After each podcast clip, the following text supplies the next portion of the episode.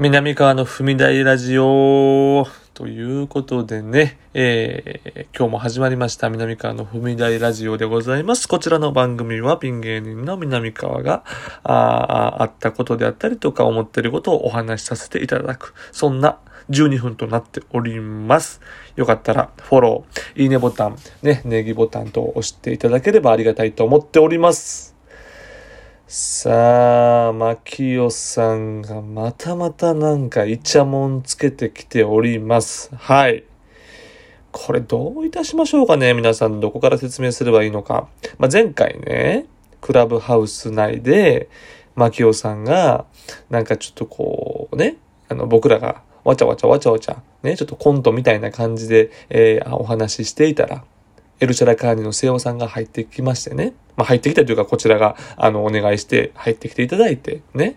で、その時に、えー、瀬尾さんの相方であるシロさんがね、マキオさんがやってらっしゃるマキオカレーの新宿店やってますから、その新宿店やってて、結構こう、なかなか、えー、ビジネスがうまいこといかないけれども、最近そ結構こう売り上げまして、なかなか時間取られてるから、薪をどうにかしてくれないか、みたいな話の中から、四郎さんが、これ冗談でですよ。冗談っていうかボケで。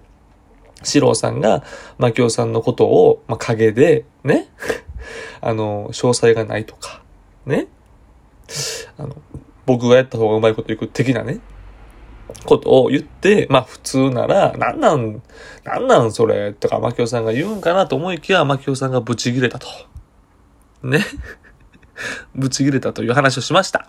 ね。ぶち切れて、もう、新宿店閉めると。ものすごい怒って。だからもう、清和さんも、いや、ちょちょちょちょちょちょ、みたいな。僕もちょちょちょちょちょ、みたいになったと。ね。クラブハウス内で。まあ、そんな話がありました。そんな話をしまして、ほんと、牧雄さんたらもう、みたいな話をしてたわけですけれども、またそれをね、このラジオトーク内での話を牧雄さんに聞かれたわけですよ。ね。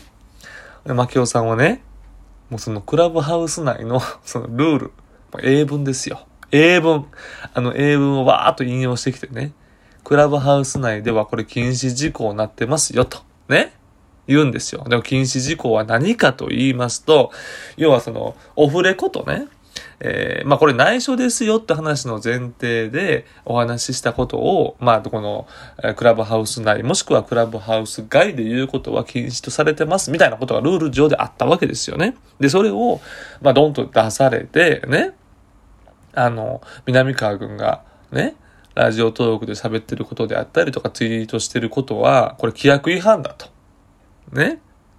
いや、待て待てと。来てドーンとリツイートしてきたわけですよ。引用リツイートしてきたわけですよ。もう、もうこれもう喧嘩の様子を呈してるわけですよ。もう紛争の第一歩。ね。牧雄さんが完全に宣戦布告してきてるわけですよ。いや、でもちょっと落ち着いてくれと、牧雄さんと。ね。まず、オフレコっていう前提じゃなかったわけですよ。別に悩み事を聞くっていう。ね。そういうコーナーで。で、まず内緒ですよって話でもないしね。で、怒ったのはあなたですから、そのことをね、お話しするっていうことは、別に何の規約違反でもないですよって話を僕はしたわけですよ。オフレコじゃないし、ね。これはもう芸人のエピソードトークと言いますか。そういう類のものでしょうと。え？ちょっと待ってって。え？ちょっと待ってと。クラブハウス内の話は全部内緒じゃないの？そう書いてるじゃない。え？クラブハウス内の話は全て内密らしいんですよ、マキオさんの。そんなモチベーションでやってたんやっていう。そんなわけないやん。そんなわけないじゃないですか。そんな、ちょっとこんなことあってね、クラブハウス内でって話も禁止っていうことですよ、そうなれば。ね？いやいや、早稲田ですよ。マキオさん。早稲田卒ですよ。で、どういう読解力になってるのか。いや、本当に変わった人で。まあめちゃくちゃそういったところも好きなんですけど、僕もなんだかんだ言うて。ね。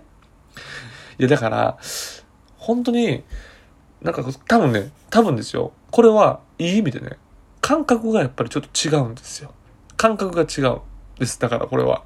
だから僕は多分好きだと思うんですけど、まあイラッと来られる方もおるかもしれないんですけど、あのー、僕ね、マキオさんとみんなの高道とミマミンっていうそのユニットをしてるんですよ。で、それ何かというと、緊急事態宣言があって、自粛期間中に、まあ、前回のね、前回の緊急事態宣言で、まあ、やることがないし、で、僕と牧雄さんは子供いるでしょ？で、高道は結構ね、子供相手に、あの、なんていうんですか、保育園とか回ったりしてるんですよ。一人でね、高道お兄さんっていうキャラでね。じゃあ、これちょうどいいから3人で子供向けのお歌を作ろうっていう話をしてて、で、それをこう、ズームで、あの、週一の生配信でなんかこの、作ってたんですよ。高道がこう、ベースを作って、で、なんかプロの人呼んで、なんかいろいろこう、作るみたいなことやってたんですよ。で、何曲かできたんですよ、実際。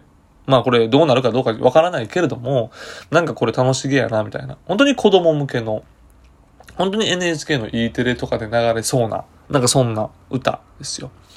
あの、メロンの歌とかね。あの、牛、牛、牛さんの歌とかね。なんかそんな歌ですよ。で、それをね、何曲か作って PV も撮ってね、あ、これいいじゃないっていう話をしてて、まあ、いろんな人に協力してもらって、じゃあね、あの、どこやったかな千葉の、えー、流山市やったかなそこで保育園の方々が、これも全然緊急事態宣言も明けて、あのー、まあ、ちょっと結構緩い時期やったんですけど、もしよかったら、あのー、ここでお歌歌いませんか？みたいな。で、園児たち待ってます、みたいな。で、あ、僕、我々ね、やっぱ正直そんなことも経験ないし、ね、もちろんこれは、あのー、ちょっと練習がてら、ね、あの、無償でやらせていただけませんか？みたいなことをね、言ってたんですよ。ね。で、行ったんですよ、実際。で、ものすごい園児たちもテンション高くて、で、すごいこうちゃんとね、あのー、ソーシャルディスタンスを保ちながら、ちゃんとこう、えー、空間保ちながらね、広いところでやらせていただいて、ね、めちゃくちゃこういいわけですよ。で、その、僕と高道と牧雄さん、これ3人でございますけど、まあ、高道お兄さんがなんだかんだ言って主役なわけですよ。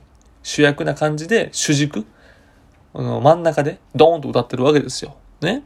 で、牧雄さんは、あの、女装が得意ですから、こう、なんか男3人っていうよりは、なんか、高道お兄さんがおって、僕みたいなちょっと、ちょっとおっちゃんみたいな感じで、ちょっとお父さんみたいな感じで。で、牧雄さんちょっとこのお姉さんというか、牧雄お姉さんみたいなキャラクターいいんじゃないですかって言って、牧雄さんも、いいね、それいいやんじゃん、みたいな感じで、女装もできるし、牧雄さんからしたらもう一石二鳥なわけですよ。ね。女装も好きですからね。でもすっごいメイク道具持ってきて、バーっとちゃんとメイクしてね。もう、いわゆる男性が女装してるみたいな感じじゃなくて、本当にパッと見、あの、女性っていう感じの、もう仕上がりになるじゃないですか。やっぱり、あ、マキオさんの本格的なメイクになるとね。で、それで、園児の前に立ったわけですよ。で、30分間やると。でこう最初、つかみ大事じゃないですか。まあ、つかみが大事というよりも、もう盛り上がってるんですよ。みんなはやっぱりこう非日常の3人が来たから、わー何何何何が行われるの？みたいな感じでテンション高いわけですよ。で、そこで高道が、高道お兄さんだよみたいな。で、わーみたいな。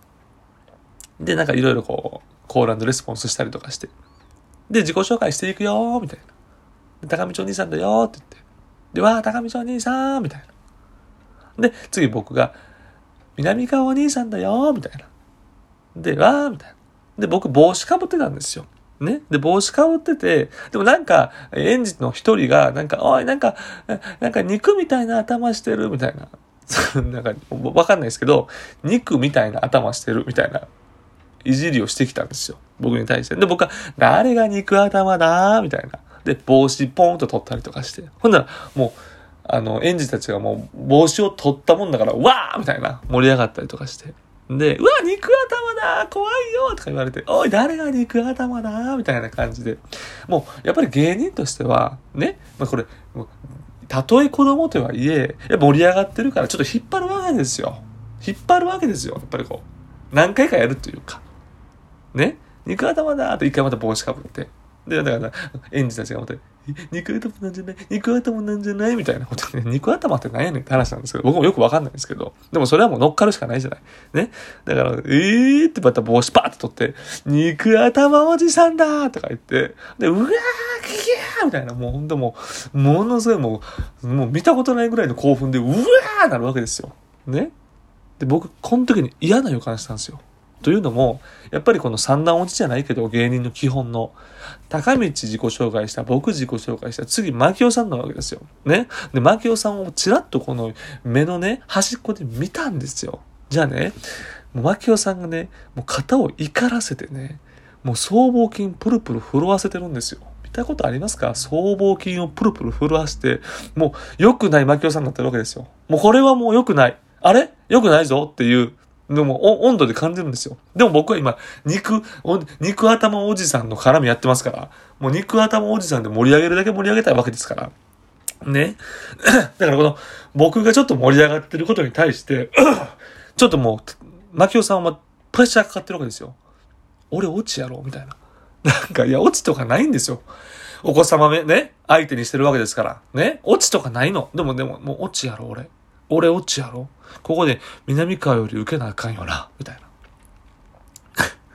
な。で、僕がわーってひとしきり終わって、ちらって牧雄さん見たら、牧雄さんがもう、ふんふん、もう、ふんふん、さあ牧雄さん、俺行くよ、みたいな感じで、いきなりズラに手かけて、バッて取って、マキオお姉さんと思ったら、マキオお兄さんだよーって、園児に、園児同喝したんですよ。ほんならもう、園児がファーッと引いて、全然、あんなに盛り上がったのに、ファーッと引いて、でも、すぐ高めして僕で、ああ、まだ冗談ばっかり言って、わあ、肉おじさんだよ、わあ、肉おじさんだとかなんか言いながら、なんとか取り返して。でも、マキオさんはもう、あ鬼のように滑って。で、あの、後ろの方で見てた、もう、あの、園長先生がものすごく怪げな風に僕ら見てたんですよ。あれ？この人たち、この人たち何してんだみたいな。途中まで良かったのに何やってんだこの人みたいな。それをもう帰り道説教ですよ。マイケルさん、何なんですかあれっていう説教。でも、いやー、受けると思ったんだよねって。受けると思ったんですって